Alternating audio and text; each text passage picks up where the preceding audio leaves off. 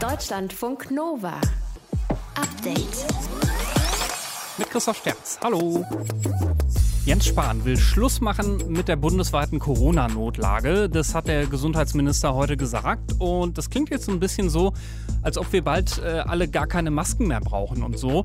Aber ganz so weit geht Spahn dann doch nicht, meint Paul Vorreiter, unser Mann in Berlin. Das ist eher so eine Art ja, erster Schritt, wenn man so will. Deutschland macht den ersten verwaltungstechnischen Schritt heraus aus der Pandemie. Aber es ist eben kein Freedom Day und eben kein Fallenlassen der vielen Regeln, die halt eben doch ja, vielleicht auch für viele jetzt beschwerlich sind nach anderthalb Jahren, aber die würden dann allerdings trotzdem noch gelten. Wobei das mit den Masken natürlich nur funktioniert, wenn es da äh, keinen Engpass gibt. Zum Beispiel, weil es zu wenig Lkw-Fahrerinnen und Fahrer gibt. Das ist ja im Moment in Großbritannien so, dass es da irgendwie so Probleme gibt. Und äh, in Deutschland könnte das Ganze auch passieren. Zumindest gibt es einfach immer weniger Leute, die so einen entsprechenden Führerschein machen. Ist halt auch ein ganz schön harter Job, sagt diese ehemalige Lkw-Fahrerin. Also man sagt ja nicht umsonst, dass Lkw-Fahren ist kein Beruf, sondern eine Berufung. Man muss dafür leben. Aus meiner Erfahrung, er macht Spaß. Man ist sein eigener Chef. Ne? Man, man kriegt zwar irgendwo aufgebrummt, pass auf, das und das und das musst du heute leisten.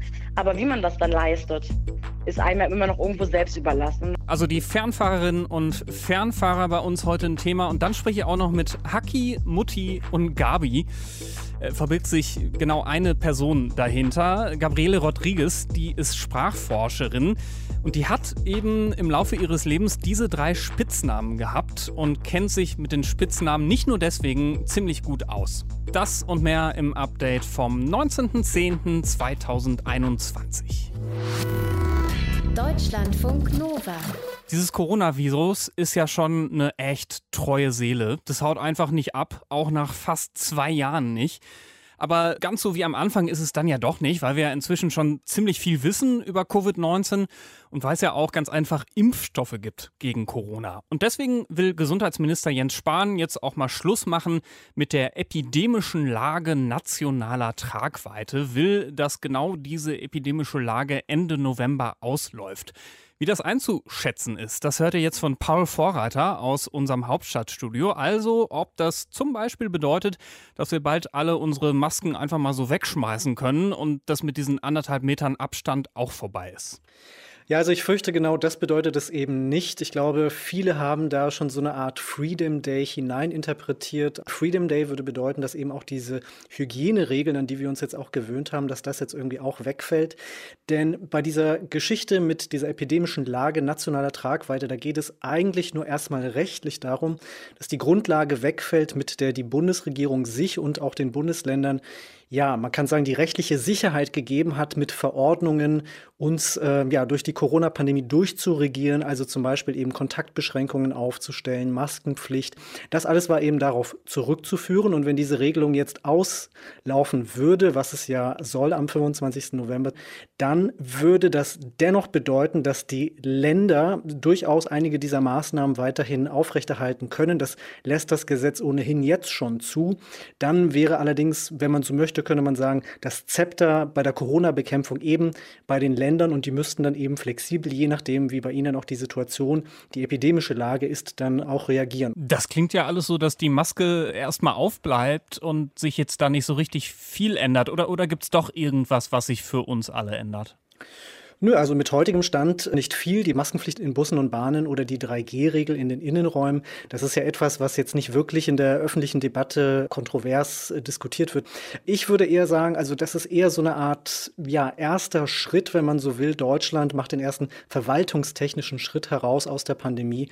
Aber es ist eben kein Freedom Day und ähm, ja, eben kein Fallenlassen der vielen Regeln, die halt eben doch, ja, vielleicht auch für viele jetzt beschwerlich sind nach anderthalb Jahren, aber die würden dann allerdings trotzdem ähm, noch ja, gelten.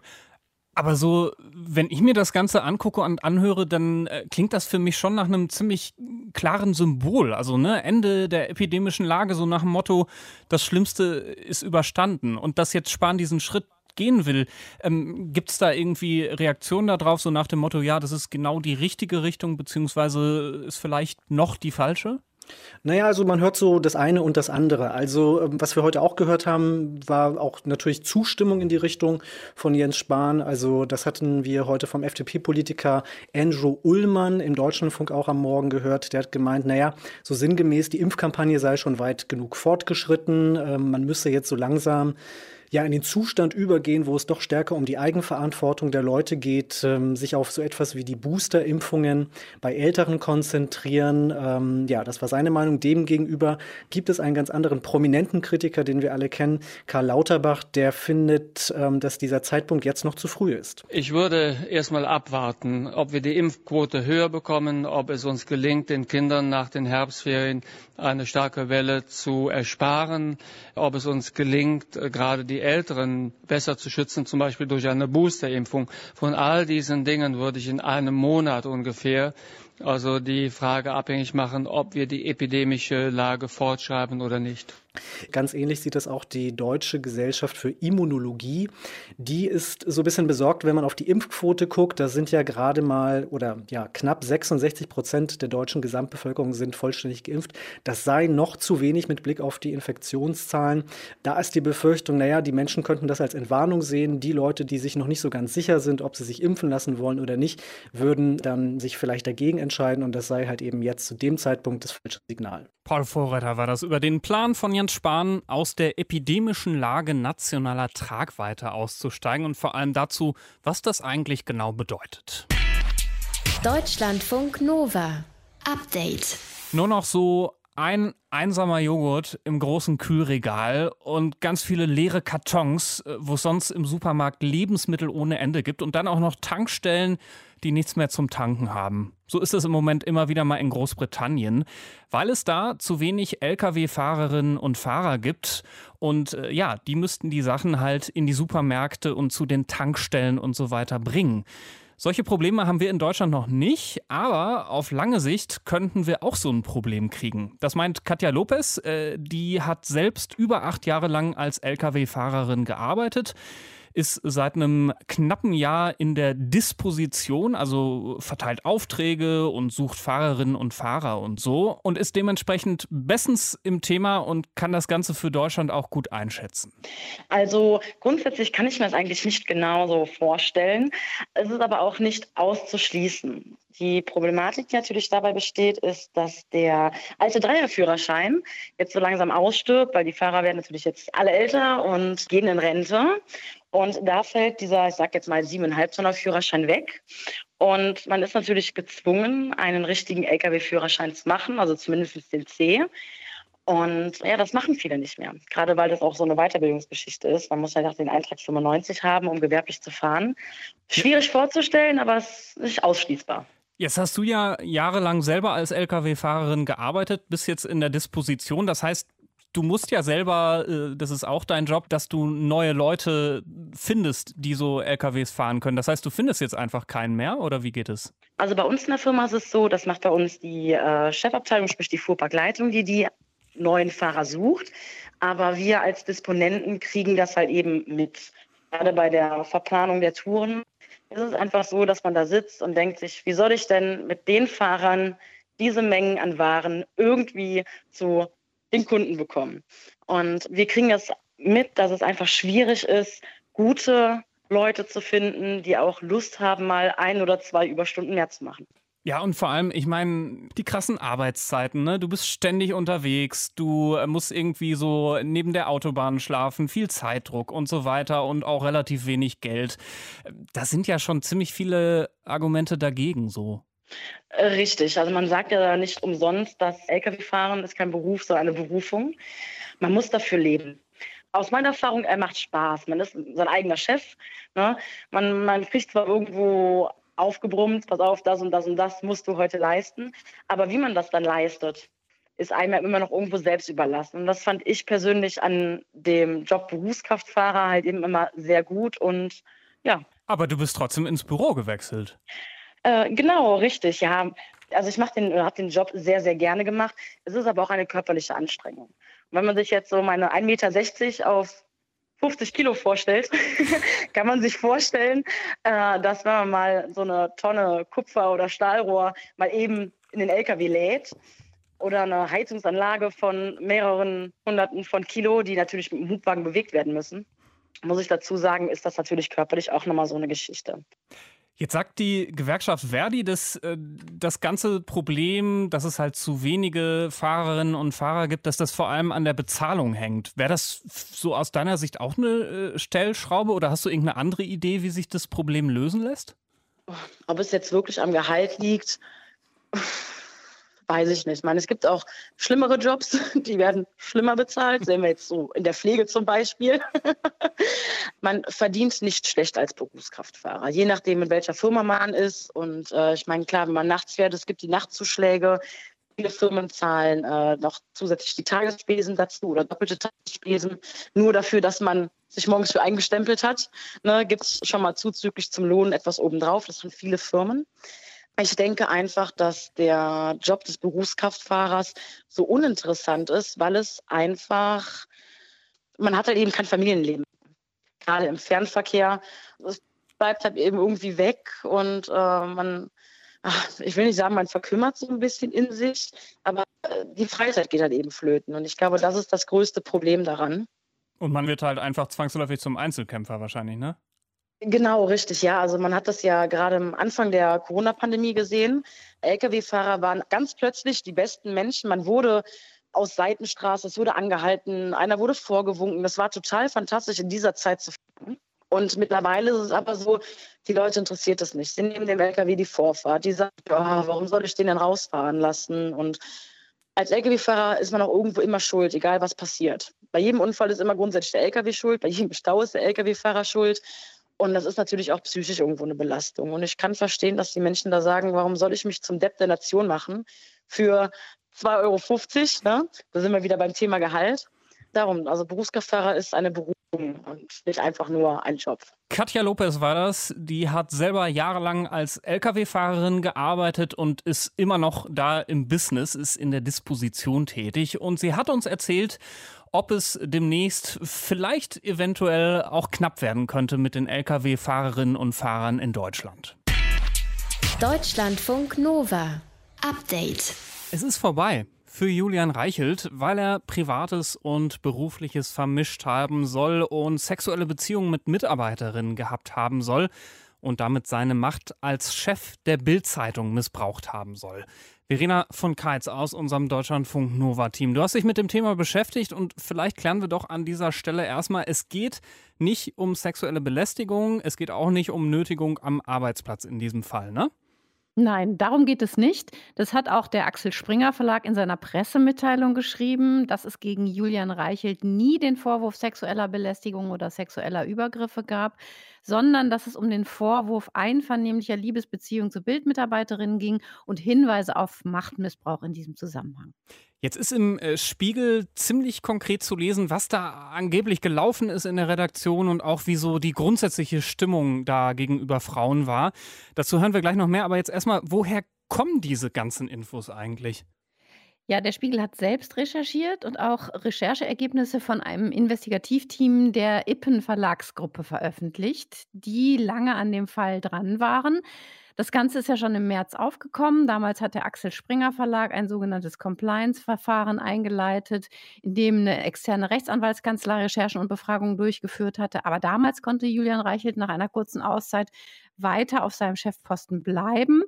Und auf die Unterlagen hat der Spiegel eben Zugriff, die angeblich belegen, dass Julian Reichelt gezielt sexuelle Beziehungen mit Volontärinnen und Praktikantinnen in der Bildzeitung aufgebaut hat.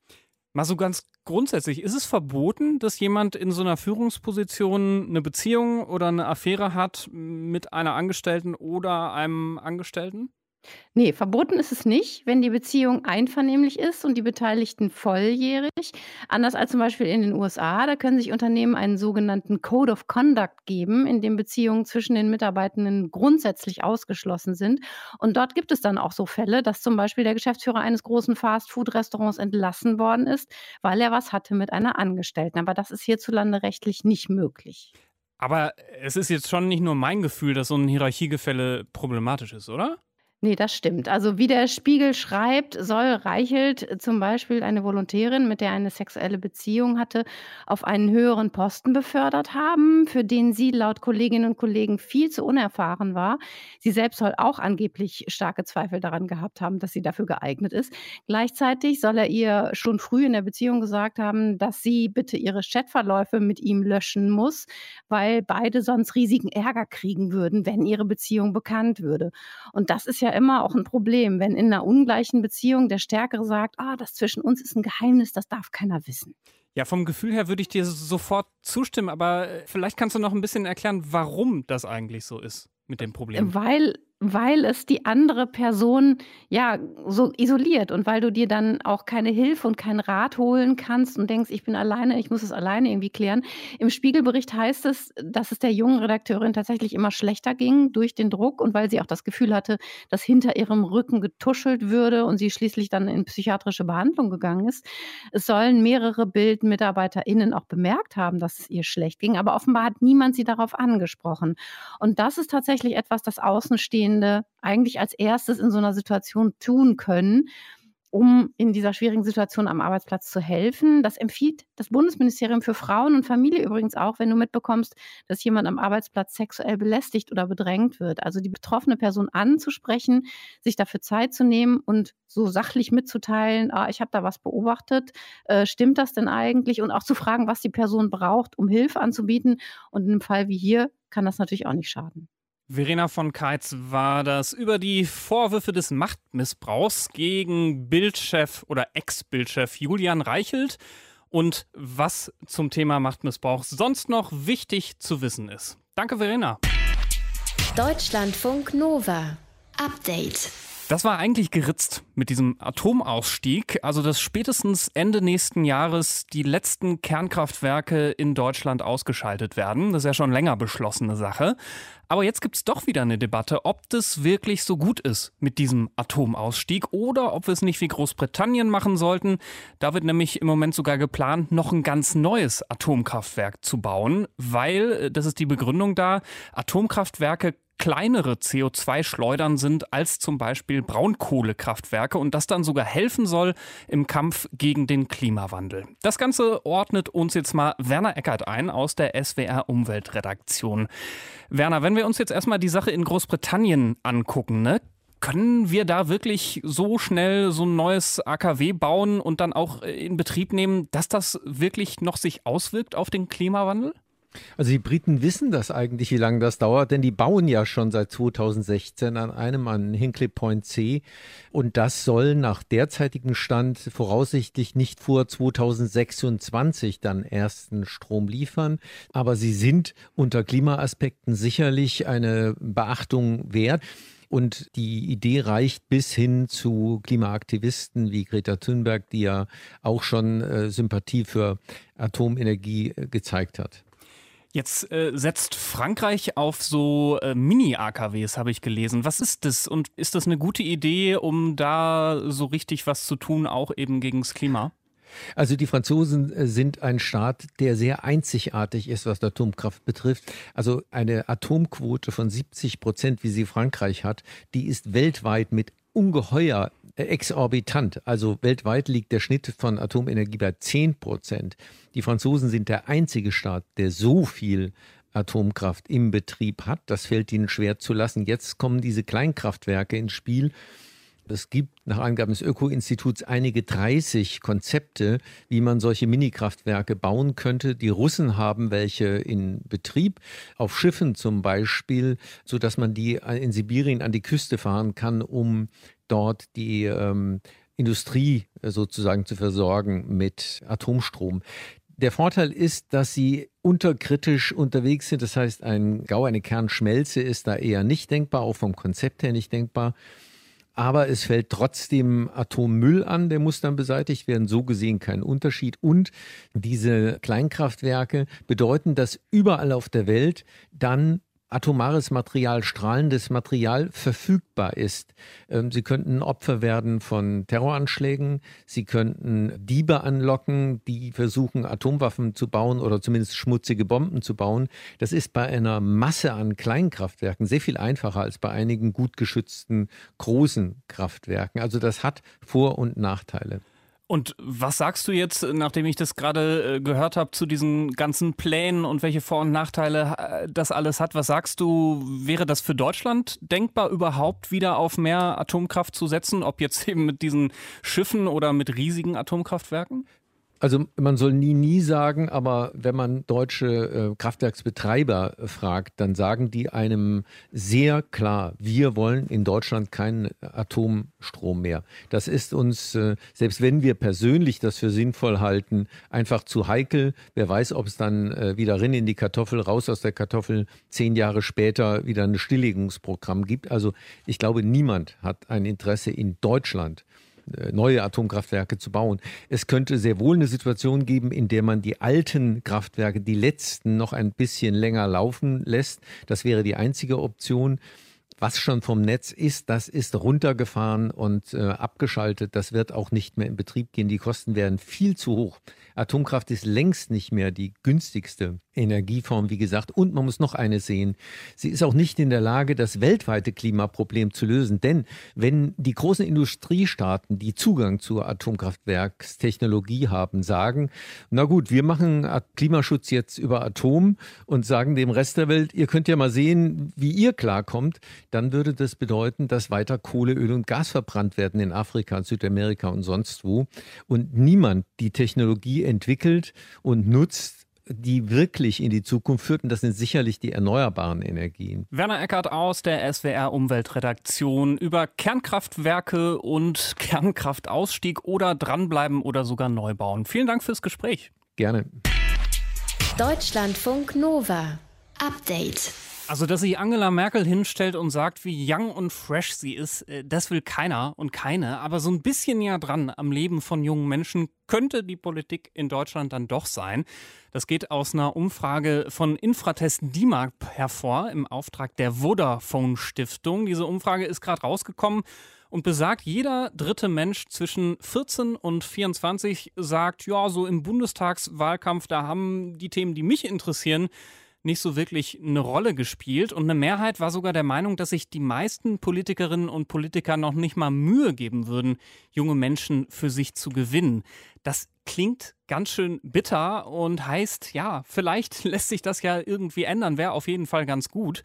Deutschlandfunk Nova-Reporter Matthias von Lieben hat sich dafür auf die Suche nach Antworten begeben. Politik ist ein knallhartes Geschäft. Es geht vor allem um Macht. Und um die zu bekommen, haben die meisten Parteien bekanntermaßen im Wahlkampf eine kalte Kosten-Nutzen-Rechnung verfolgt. Bei 40 Prozent der Wahlberechtigten bei dieser Bundestagswahl waren über 60 Jahre alt. Das ist Johannes Hilje, Politik- und Kommunikationsberater, 35 Jahre alt. Und daraus folgte in den meisten Kampagnenstrategien, dass die älteren Zielgruppen höher priorisiert wurden. Heißt, Themen wie eine sichere Rente, Finanzen und Steuern oder innere Sicherheit haben sehr viel Raum eingenommen. Schlagwörter wie Stabilität hatten Konjunktur. Dass diese Ansprache und der Fokus auf vor allem ältere Wählende, das mag vielleicht kurzfristig rational sein für eine Partei, aber langfristig ist es ein Stück weit selbstzerstörerisch. Es ist nicht nachhaltig. Und wer sich ignoriert fühlt, sagt Hillier, der wendet sich im schlimmsten Fall sogar ab. Das ist ja interessant, dass dieses Gefühl bei den jungen Menschen jetzt auftritt. Jetzt in einer Zeit, wo die Jugend viel politisierter ist als vorherige Generationen. Und natürlich ist es ein Problem für die Demokratie insgesamt, gerade wenn ErstwählerInnen eine schlechte Erfahrung machen. Parteien müssen sich also überlegen, wie sie die junge Generation besser erreichen können. Und müssen dahin,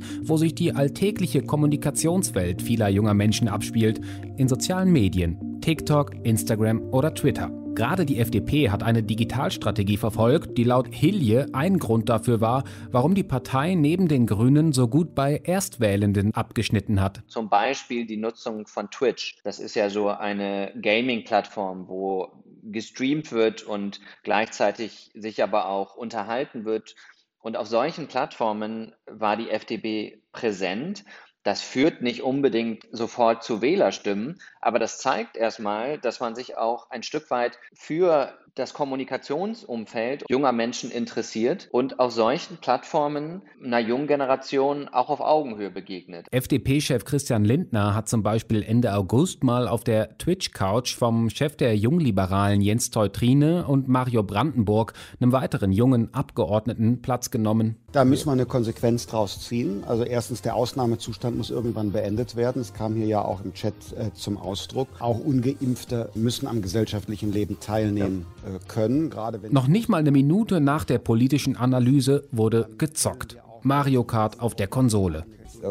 Also meine bisher einzige Konsole war eine äh, PlayStation 2 oder 3, die ich vor allen Dingen genutzt habe für, wie heißt das nochmal, dieses, dieses SingStar. Und während Lindner seinen Super Mario an Bananenschalen vorbeisteuerte, antwortete er parallel auf Fragen aus einem Chat und sprach über Wasserstofftechnologie oder seine Medienarbeit im Wahlkampf. Lindners Fraktionskollege Thomas Sattelberger hingegen, immerhin 72 Jahre alt, ist auf TikTok einer der erfolgreichsten deutschen Politiker, der junge Menschen direkt und selbstironisch anspricht. Es arbeiten nicht nur Rentner in der Politik. Es gibt auch viele tüchtige Junge. Übrigens auch schlechte, wie der Philipp Amthor. Nicht alles, was jung ist, ist gut und was alt ist, ist, ist veraltet. Und bitte, Macht doch mit bei der Politik. Neben diesem Best-Practice-Beispiel für gelungene politische Kommunikation gibt es aber laut Johannes Hilje auch das Gegenteil, die CDU. Über CDU Connect hat die Jugendorganisation der Union im Wahlkampf versucht, auf Instagram oder Twitter junge Menschen gezielt anzusprechen mit Memes oder kleinen Videos. Und bei CDU Connect ist vielleicht die Form ein Stück weit jugendgemäß gewesen, aber die Inhalte und die Person mit Kanzlerkandidat Laschet sind es eben nicht gewesen. Heute sei es unerlässlich, dass PolitikerInnen in sozialen Medien eine richtige Sprache finden, eine andere als in TV-Debatten oder Marktplatzreden, aber nicht inszeniert, sondern immer noch authentisch. Am ehesten ist das noch grünen Kanzlerkandidatin Annalena Baerbock gelungen. Aber auch sie hat ihre Kommunikation sehr stark professionalisiert im Laufe der Zeit und hat dabei auch ein Stück weit Authentizität verloren. Also Professionalität und Authentizität, die müssen sich ein Stück weit auch die Waage halten. Immerhin, es gibt etwas Hoffnung für die jungen Wählerinnen. Mehr als die Hälfte von ihnen hat sich laut Umfrage mehr junge Politikerinnen in Verantwortung gewünscht, damit ihre Interessen auch besser berücksichtigt werden. Und genau da hat sich mit der Bundestagswahl schon ein bisschen was bewegt. Das Durchschnittsalter der aktuellen Abgeordneten liegt bei 47,3 Jahren. Nach der Bundestagswahl 2017 lag es noch bei 49,4 Jahren. Führt das zu mehr Repräsentanz? Ja. Ob das schon reicht? Wahrscheinlich eher nicht. Matthias von Lieben war das und bei mir bleiben jetzt auf jeden Fall äh, zwei Dinge hängen. Erstens, dass Christian Lindner mal Singstar gespielt hat. Ich wäre gerne dabei gewesen. Und äh, falls ihr da einen Mitschnitt oder so habt, äh, schickt mir das doch mal. Und zweitens muss ich die ganze Zeit an diese verunglückten Videos denken. Klar, es ging irgendwie gerade um Best Practice, aber oh, wie hieß das noch? CS4U. Also wenn ihr auch da was ganz Schlimmes habt, ich gucke mir das gerne an. Schickt es mir doch mal an mail.deutschlandfunknova.de. Ich sammle das. Vielleicht findet sich da ja was. Deutschlandfunk Nova. Update. Irmgard F. ist 96 Jahre alt und Irmgard F. hat mal als Sekretärin gearbeitet. Und zwar von 1943 bis 1945 im Konzentrationslager Stutthof in der Nähe von Danzig. Und dafür muss sie sich jetzt über 75 Jahre danach vor Gericht verantworten. Ihr wird nämlich Beihilfe bei mehr als 11.000 Morden vorgeworfen. Äh, die sie nämlich als Schreibkraft mitorganisiert und damit mit ermöglicht haben soll. Und sie soll in sieben weiteren Fällen beim versuchten Mord assistiert haben. Aber die Frage ist ja, wie geht das eigentlich, dass jemand 75 Jahre danach noch vor Gericht landet? Michael Nordhardt aus der ARD-Redaktion Recht und Justiz, mit dem spreche ich da jetzt drüber. Also, wieso geht sowas heute noch? Verjährt das nicht? Also das stimmt schon. Für ganz, ganz viele Straftaten, die es damals im KZ gegeben hat, kann heute einfach rechtlich niemand mehr zur Rechenschaft gezogen werden, weil diese Straftaten verjährt sind. Man kann da denken an hunderttausende Freiheitsberaubungen zum Beispiel oder auch an zahllose Misshandlungen aller Art. Aber es gibt dann eben diese eine Ausnahme und die Ausnahme heißt, Mord verjährt nicht und damit auch Beihilfe zum Mord verjährt nicht. Und deswegen können diese Mordtaten aus den KZs damals eben heute schon noch verfolgt und auch verurteilt werden. Aber es ist ja schon aus heutiger Sicht ein bisschen komisch. Also, wie gesagt, 75 Jahre danach, warum ist es nicht schon viel früher, nach Kriegsende oder so geschehen? Weil da hat es ja auch viele Prozesse gegeben. Naja, man muss da ein bisschen tatsächlich in diese Zeit gehen. Und da hat ein bisschen so eine Schlussstrichmentalität geherrscht. So nach dem Motto, den Krieg haben wir jetzt überwunden. Es muss mal so eine Art Neuanfang her. Was da in der NS-Zeit passiert ist, das war bestimmt schlimm aber es muss jetzt auch mal gut sein. Also mehr so Deckmantel drüber als eben Aufarbeitung. Es hat auch einige Schritte gegeben zur Aufarbeitung hin, zum Beispiel die sogenannten Auschwitz-Prozesse. Da wurde vor den Augen der Öffentlichkeit tatsächlich einigen Tätern von damals der Prozess gemacht aber das hat nicht zu einem generellen Umdenken geführt.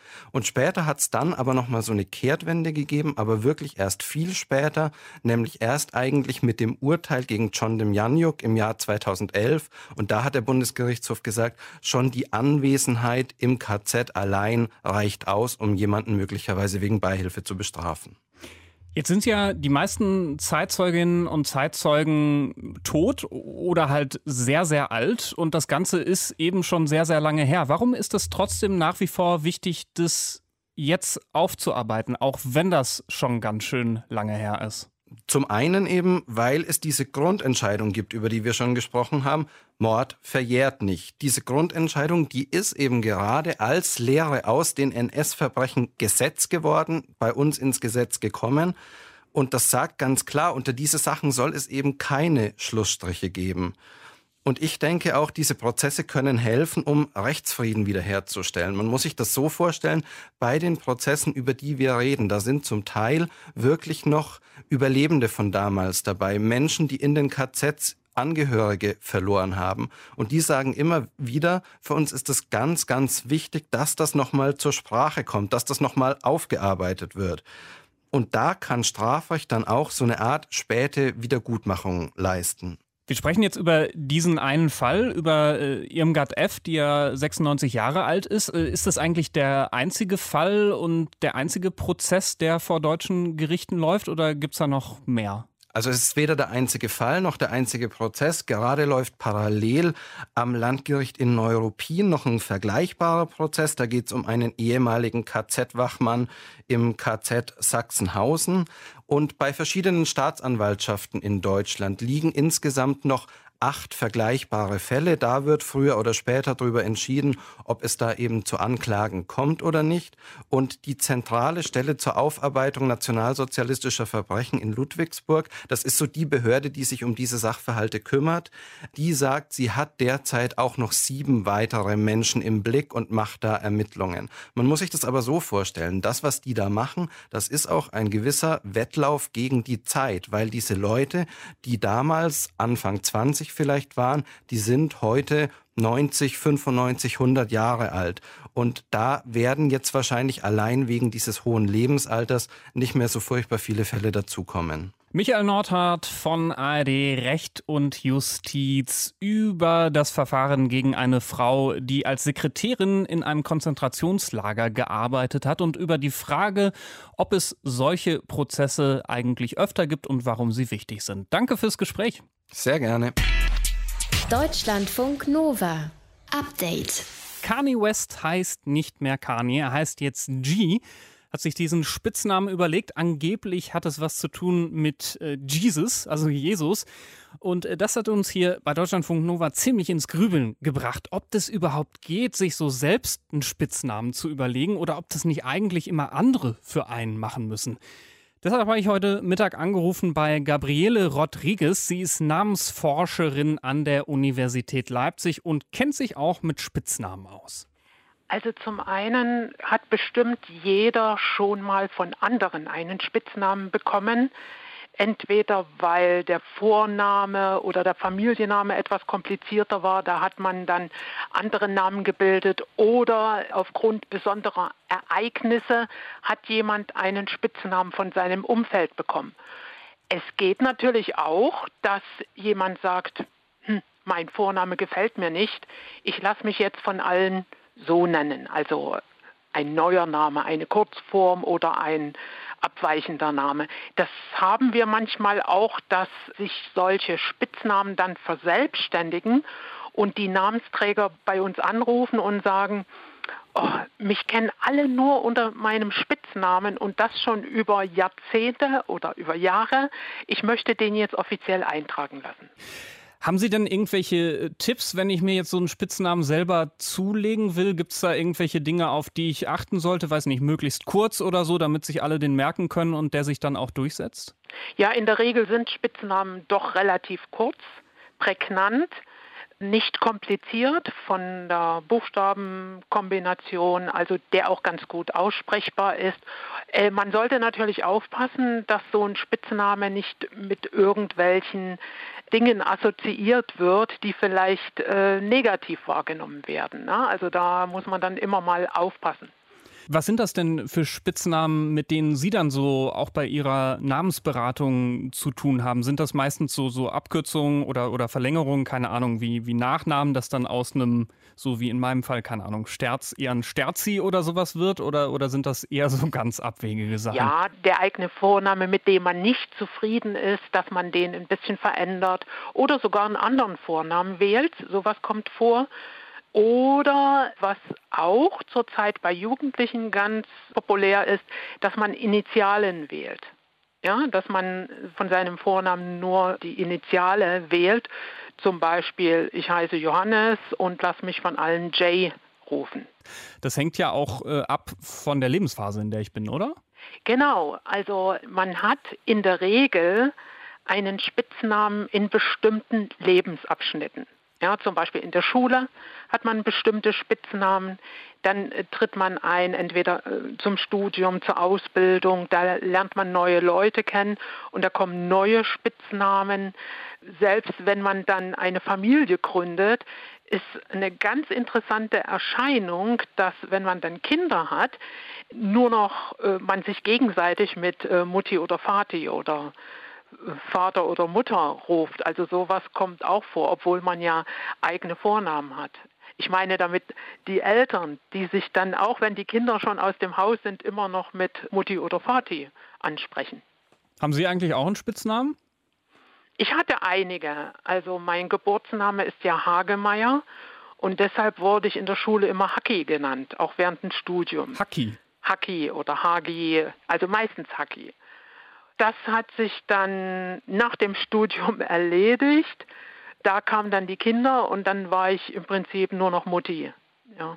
Und jetzt äh, in einer neuen Beziehung werde ich mit der Kurzform meines Vornamens Gabriele Gabi gerufen. Haki, Mutti und Gabi war das. Eine Person ist das, Gabriele Rodriguez, äh, Sprachforscherin von der Uni Leipzig, über die Frage, wie wir eigentlich zu Spitznamen kommen. Kann also sein, dass wir die uns selber zulegen oder dass sich jemand anders die für uns ausdenkt. Deutschlandfunk Nova. Update. Montag bis Freitag, immer zwischen 18 und 20 Uhr. Mehr auf deutschlandfunknova.de.